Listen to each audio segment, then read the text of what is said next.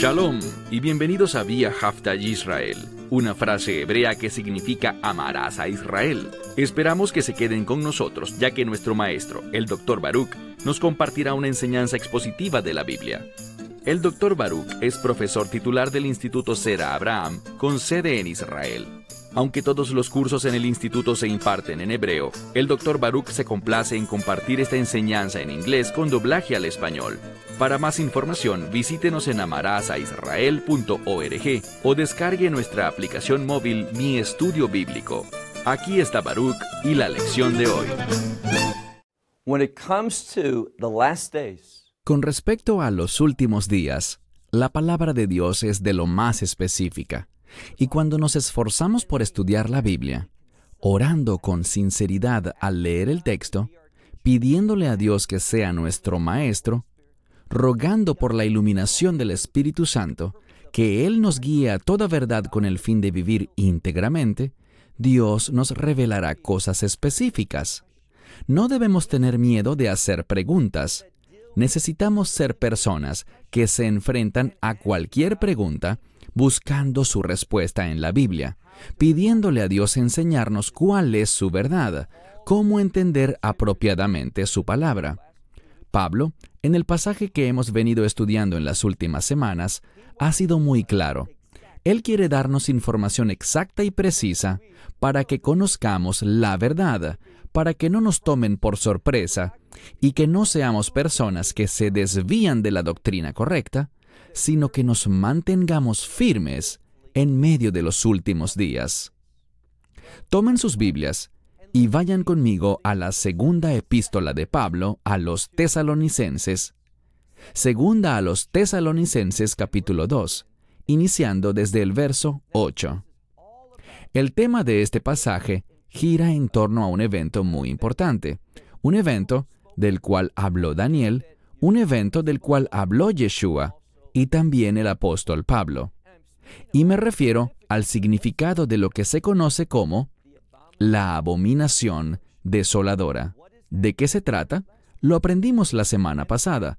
Se trata de que cuando llegue el tiempo de Dios, no el de Satanás, sino el de Dios, el anticristo entrará al lugar santísimo, no solo al área del templo en un sentido general, sino específicamente al lugar santísimo, con el propósito de oponerse a todo lo que tenga que ver con Dios y exaltarse a sí mismo por encima de todo lo que se llama Dios. ¿Y qué más? Entrará al lugar santísimo y se sentará, manifestándose a sí mismo y proclamándose como Dios. Él es igual a su líder, Satanás. Es un mentiroso. Y sabemos que cuando ocurra ese evento, nosotros necesitamos tener la mentalidad correcta. Vayan conmigo al verso 8. Se nos ha dicho que hay alguien que lo detiene y aunque nunca se nos dijo su identidad, sí se nos reveló su propósito. Sabemos que su propósito es frenar al enemigo para que solo pueda revelarse en el tiempo correcto, en el tiempo de Dios para ese evento. Y se nos dice en el verso 7 al final, que en su debido momento, Él se quitará del medio. La Biblia no dice que Él será removido de este mundo. No dice tampoco que quien lo detiene es la iglesia. Solo se habla de alguien cuya identidad no es revelada. Lo que vemos es que cuando este que lo detiene se quite de en medio y dé un paso a un lado, esto le permitirá al anticristo revelarse. Noten lo que dice en el verso 8. Y entonces el inicuo será revelado, a quien el Señor destruirá con la muerte de su boca. Y, noten esta palabra, la traduje durante la conclusión del estudio de la semana pasada con la frase, lo dejó nulo y sin efecto. ¿Cómo luce esto? Les daré un ejemplo. De hecho, esta palabra, cat argeo, aparece 27 veces en el Nuevo Testamento. Y si eres sabio, te propondrás hacer un estudio de esta palabra. Puedes usar un programa de computadora o una página web como hay muchas gratis en Internet y buscar esta palabra cat argeo. Mirar dónde aparece en el Nuevo Testamento, esas 27 veces, y te sorprenderá la variedad de palabras que han usado para traducirla. Cuando se usa en referencia a la ley, la traducen como abolida, acabada, pero hay un problema allí. Esta palabra no significa eso. Ahora, cuando leemos aquí que Satanás será muerto o destruido, lo que quiere decir es que será reducido. ¿De qué forma? Eventualmente sabemos qué ocurrirá. Satanás será arrojado en el abismo, en ese lugar de castigo, esa prisión, pero no estará totalmente destruido. ¿Por qué? Porque al final de esos mil años, de ese reino milenial, sabemos que Él será liberado. Él saldrá de nuevo para hacer lo que siempre ha hecho, y me refiero a engañar. Satanás, o más específicamente este hombre, el anticristo, Satanás encarnado, él será también arrojado en el abismo. Pero sabemos algo, que Satanás vendrá de nuevo con el propósito de seguir engañando. Mas aquí estamos hablando del punto en el que su obra queda nula y sin efecto. Y eso se logrará debido a la manifestación del Mesías. Cuando Él venga, por supuesto, en este caso, el texto nos habla de su segunda venida. Y dice, cuyo advenimiento, en referencia al anticristo, cuyo advenimiento se debe a la obra de Satanás. Recuerden esta frase, la obra de Satanás. Esa frase, en la sección que estamos estudiando ahora mismo, aparece tres veces. Por ejemplo, si te fijas con cuidado a mitad del verso 7, leemos sobre la obra del misterio de la iniquidad. Entonces es la obra de iniquidad. Ahora vemos en nuestro texto actual, en el verso 9, que se habla sobre la obra de Satanás. Entonces, cuando el anticristo sea manifestado, sea revelado, se deberá a la obra de Satanás. Recuerden esa frase porque aparecerá nuevamente en un lugar muy particular. Y dice, a mitad del verso 9, en todo poder y con señales y prodigios, falsos prodigios. El anticristo hará muchas señales, pero ¿dónde se originan? En el foso del infierno. Él es un engañador y por esto cuando avancemos en el verso 10 dice, con todo, con todo engaño de injusticia. Él animará a la gente para que viva pecando. ¿Por qué? Cuando nos comportamos de manera pecaminosa, imitamos el carácter del anticristo. El pecado es iniquidad, es impiedad, es actuar en contra de los mandamientos de Dios, y eso es lo que Él promueve, mientras que el Mesías promueve la obediencia a la palabra de Dios. Cuando nos conducimos en este mundo realizando las obras que no deberíamos realizar, cuando actuamos en la impiedad, ¿qué sucederá? Dice aquí, que seremos engañados. Y esto conducirá a qué? Leemos, entre aquellos que se pierden. Entonces, cuando aceptamos este espíritu de iniquidad, cuando no operamos en el Espíritu Santo, sino en el espíritu del anticristo, esto conducirá a que nosotros seamos destruidos. Entre aquellos que se pierden. ¿Y por qué se pierden? Dice aquí porque el amor a la verdad, y a esto se resume todo, o bien serás engañado por tu deseo de iniquidad, por la impiedad, o amarás la verdad. Esta gente que será destruida, que se perderá, la razón es, como dice la Escritura, debido a que el amor de la verdad no recibieron pudieron haberlo recibido y amado la verdad, dice, para ser salvos. Verso 11. Por tal razón, Dios hizo algo. Dios les envió, y este es un versículo muy controversial, aunque no debería serlo. Si tu Biblia dice que Dios envió un poderoso engaño o algo similar, es un error. Busca esta palabra. Recuerda que compartí hace unos minutos que tres veces en esta sección hay una palabra que significa la obra.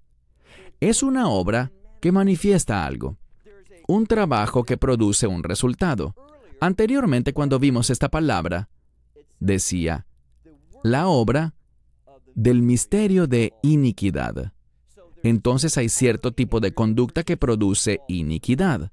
El anticristo se revelará a sí mismo y esta revelación es mediante la obra de Satanás. Y cuando vemos el verso 11, no dice que Dios enviará un poderoso engaño, sino que dice lo siguiente, lo traduciré literalmente. Y por tal razón, Dios les enviará la obra, la manifestación de qué? De este engaño, de esta ilusión. Esto es lo que nos dice Dios. Cuando tú aceptas el engaño, esto tendrá un efecto en tu vida. Hay un principio aquí y lo podremos ilustrar con el faraón. Si piensas en el libro de Éxodo, recordarás que Dios endurecería el corazón de Faraón. Y es verdad. Pero si prestas atención a cómo Dios lo hizo, si eres de los que piensan que Dios, como es soberano, y claro que lo es, Él simplemente llegó de la nada para endurecer el corazón del faraón, para que no tuviese otra opción sino desobedecer a Dios, estás engañado. Eso no es lo que revela la escritura. Si analizas esa escritura con cuidado, Moisés se presenta para decirle a Faraón lo que Dios quiere hacer. Y me refiero a que envíe a su pueblo. No le pidió que dejara ir a su pueblo, sino que lo enviara. ¿Cuál es la diferencia? Uno de los dos es pasivo. Simplemente déjalos ir, no tienes que hacer nada. Pero eso no fue lo que dijo Moisés. Dios le dijo a Moisés que le dijera a Faraón, envía a mi pueblo, sé partícipe de mi voluntad. Pero ¿qué respondió Faraón? Faraón respondió, ¿quién es Dios para que yo tenga que hacerle caso? Y entonces Dios empezó a revelársele a Faraón. Dios usará a Faraón, él lo escogió para revelar su gloria, y Faraón puede hacerlo en una de dos formas. La voluntad de Dios no será detenida. Dios usará a Faraón con el fin de revelar su gloria, pero él puede hacerlo en una variedad de maneras distintas. Si Faraón se somete y obedece a Dios, la gloria de Dios se manifestará por medio de la obediencia de Faraón. Y Faraón, si obedeciera a Dios, él recibiría la bendición. Sabemos que Faraón no se sometió, pero el plan de Dios seguiría adelante de cualquier modo. Debido a la desobediencia del Faraón, ¿qué hizo Dios? Dios juzgó, Dios destruyó al Faraón, y fue mediante ese castigo que la gloria de Dios fue manifestada. Por la resistencia y la desobediencia del Faraón, toda la gloria de Dios, por medio de esas plagas que hirieron a Egipto, fue manifestada la gloria de Dios. Lo que debemos notar aquí es que un principio se nos revela. El hecho de que Dios enviara esta obra del engaño no significa que Dios esté diciendo, yo soy soberano, por lo tanto quiero engañar a la gente y les envío este poderoso engaño. Dios no es así. Así no es como Él actúa. Pero Él estableció una ley, tal como lo vemos en el caso de Faraón. Faraón dijo, ¿quién es el Señor para que yo tenga que obedecerle? ¿Qué le enseñó Dios a Faraón? Si lees Éxodo, verás que gracias a las plagas, Faraón dijo cosas como esta. He pecado. Dios es justo. Yo soy injusto. Y mi pueblo es injusto. Y le dijo a Moisés, Ora por mí, para que sea perdonado. Faraón recibió gran iluminación, entendió que Dios es justo, se dio cuenta de su pecado, admitió que necesitaba oración y perdón. Pero aquí está el problema con Faraón, y esto es lo que hizo que se endureciera su corazón. Faraón fue convencido por la verdad, entendió la verdad y ¿qué hizo? Rechazó la verdad. Él no obedeció la verdad porque no amaba la verdad, y eso le acarreó la destrucción. Lo que esta escritura nos dice simplemente es que fue debido a que el amor de la verdad no recibieron, pues si lo hubiesen hecho, habría significado su salvación. Verso 11. Y por esta razón, por este rechazo de la verdad, Dios les envió a ellos la obra, el resultado del engaño. ¿Y de qué se trata? Dice, para que ellos crean la mentira, con el fin de que todos ellos, los que no creyeron la verdad, sean que, que ellos sean juzgados, porque ellos no creyeron la verdad, y también debido a que ellos pensaban que era bueno. ¿Qué pensaban que era bueno? El pecado. Ellos eligieron el pecado. Cuando rechazamos la verdad, estamos aceptando el pecado. Y eso es lo que la ira de Dios destruirá. Verso 13. Pero nosotros debemos siempre dar gracias a Dios con respecto a ustedes, hermanos. Una vez más, Él está hablándole a los tesalonicenses. Él aún sigue hablándole a esta congregación que está siendo perseguida, que está atravesando una tribulación intensa. Pero, insisto, no es la ira de Dios, no es debido a que se hayan perdido el rapto, sino que es debido a su fe y su fidelidad. Y vemos que esta congregación es un paradigma, es un ejemplo de lo que la mayoría de la iglesia puede esperar en los últimos días. Persecución por su fe. Por esto es que Pablo dice aquí, mire de nuevo el verso 13, pero nosotros debemos dar gracias a Dios siempre respecto a vosotros hermanos. ¿Por qué? Porque ustedes son amados por el Señor, porque les ha escogido. Dice, porque Dios les ha escogido a ustedes desde el principio para salvación. En, noten que aquí dice el término salvación. Sí, Él nos escogió para que hallásemos el perdón de nuestros pecados. Él nos escogió, ¿cómo? En el Evangelio. La elección de Dios se basa en su omnisciencia. La elección de Dios se trata de que cuando uno recibe el Evangelio, Dios lo elige. Si tú eres de los que piensan que Dios se conduce así, que Dios elige a alguien y esa elección hace que esa persona reciba el Evangelio, esa es una falsa doctrina. No. Dios es la verdad y Dios nos ha dado una conciencia con el fin de que aceptemos su verdad. Y cuando lo hacemos, ¿qué descubrimos? Que Dios obra en nuestra vida. Luego de que recibimos el Evangelio, Dios obra en nuestra vida para hacernos madurar. Noten lo que dice la Escritura. De nuevo, versículo 13. Dice, Dios les ha escogido a ustedes desde el principio para salvación en, y en este contexto la palabra salvación se refiere al destino final, a la experiencia del reino, a la victoria que tendremos y que viene a través de la santificación del Espíritu y por medio de la fe. La fe que se halla en la verdad. Entonces, vamos a crecer, vamos a madurar. ¿En qué consiste esta santificación? La santificación consiste en un proceso que pueden recorrer solamente los creyentes. Y esa fe, esa experiencia de salvación, cuando alguien le dice sí al Evangelio, ¿qué sucede? El Espíritu Santo entra en esa persona. ¿Entiende algo? La Escritura dice, y Pablo enseña, que al recibir al Espíritu Santo, Él habita, no solamente viene sobre la persona, como sucedía en el Antiguo Testamento, sino que ahora el Espíritu Santo habita en la vida de un creyente. Y eso solo ocurre cuando la persona es salva. Y después de que el Espíritu Santo viene sobre nosotros por medio de la salvación, entonces y solo entonces el Espíritu Santo empieza a obrar para hacer qué? Para edificar, lo diré de una manera teológica. Viene con el fin de producir la regeneración, un cambio, una transformación, una renovación. Si alguno está en el Mesías, nueva criatura es. Eso es la regeneración. No dice que cuando Dios regenera a alguien, esa persona llegará a Cristo. No dice eso, sino todo lo contrario. Y aquí vemos esta misma verdad siendo descrita para nosotros. Leemos verso 13 para salvación y la santificación del Espíritu y en la fe de la verdad. Verso 14. Porque aquel que los escogió, ¿cómo nos escogió? Por nuestro Evangelio, es decir, el Evangelio que Pablo recibió y compartió, el verdadero Evangelio del Mesías. Él nos escogió no para el Evangelio, sino que nos escogió debido a que aceptamos el Evangelio. Y al hacer esto, ¿qué pasa? Dice, para obtener la gloria de nuestro Señor el Mesías Yeshua.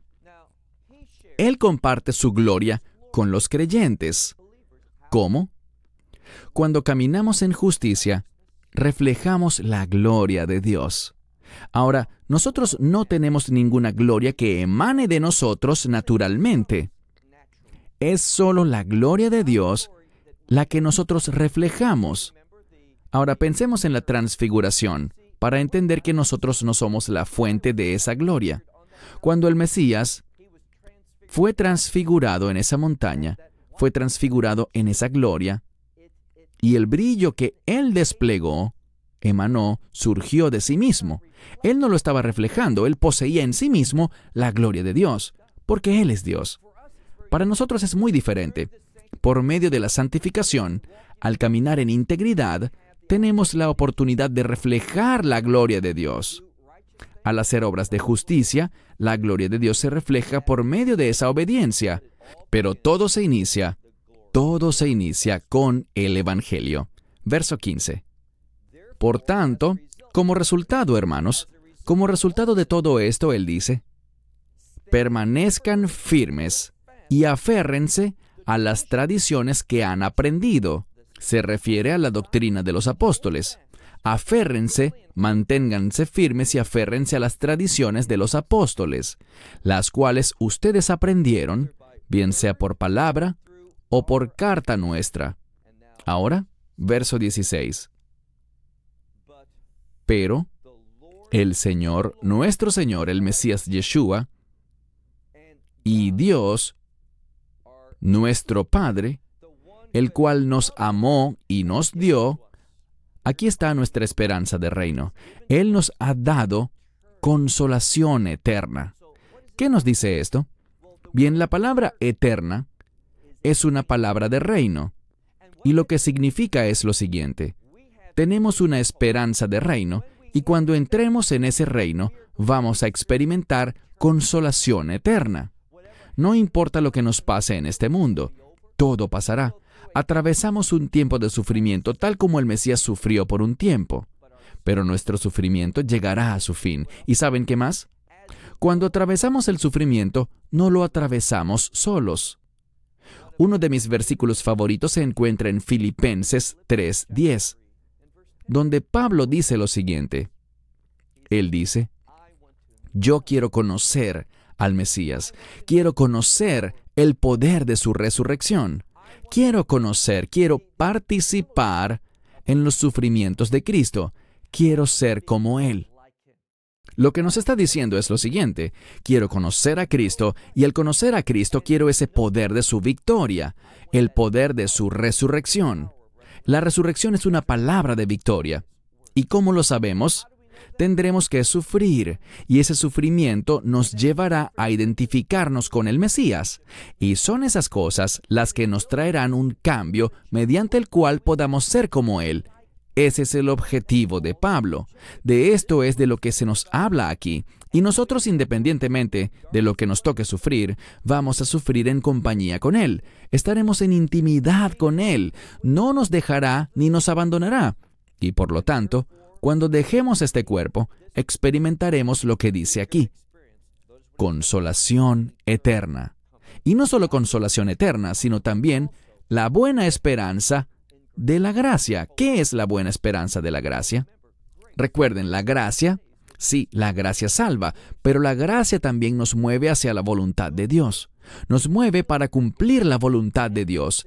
Y la esperanza, la esperanza buena, es la esperanza de la voluntad de Dios siendo cumplida por mí.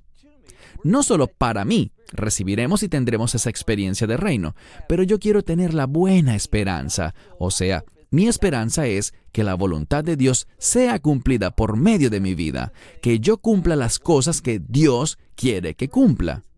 Y la gracia es en lo que yo dependo para obrar obedientemente con respecto a la voluntad de Dios. Por gracia, recibimos al Espíritu Santo, que viene a morar en nosotros y a dirigirnos. Finalmente pasemos al último verso, el 17.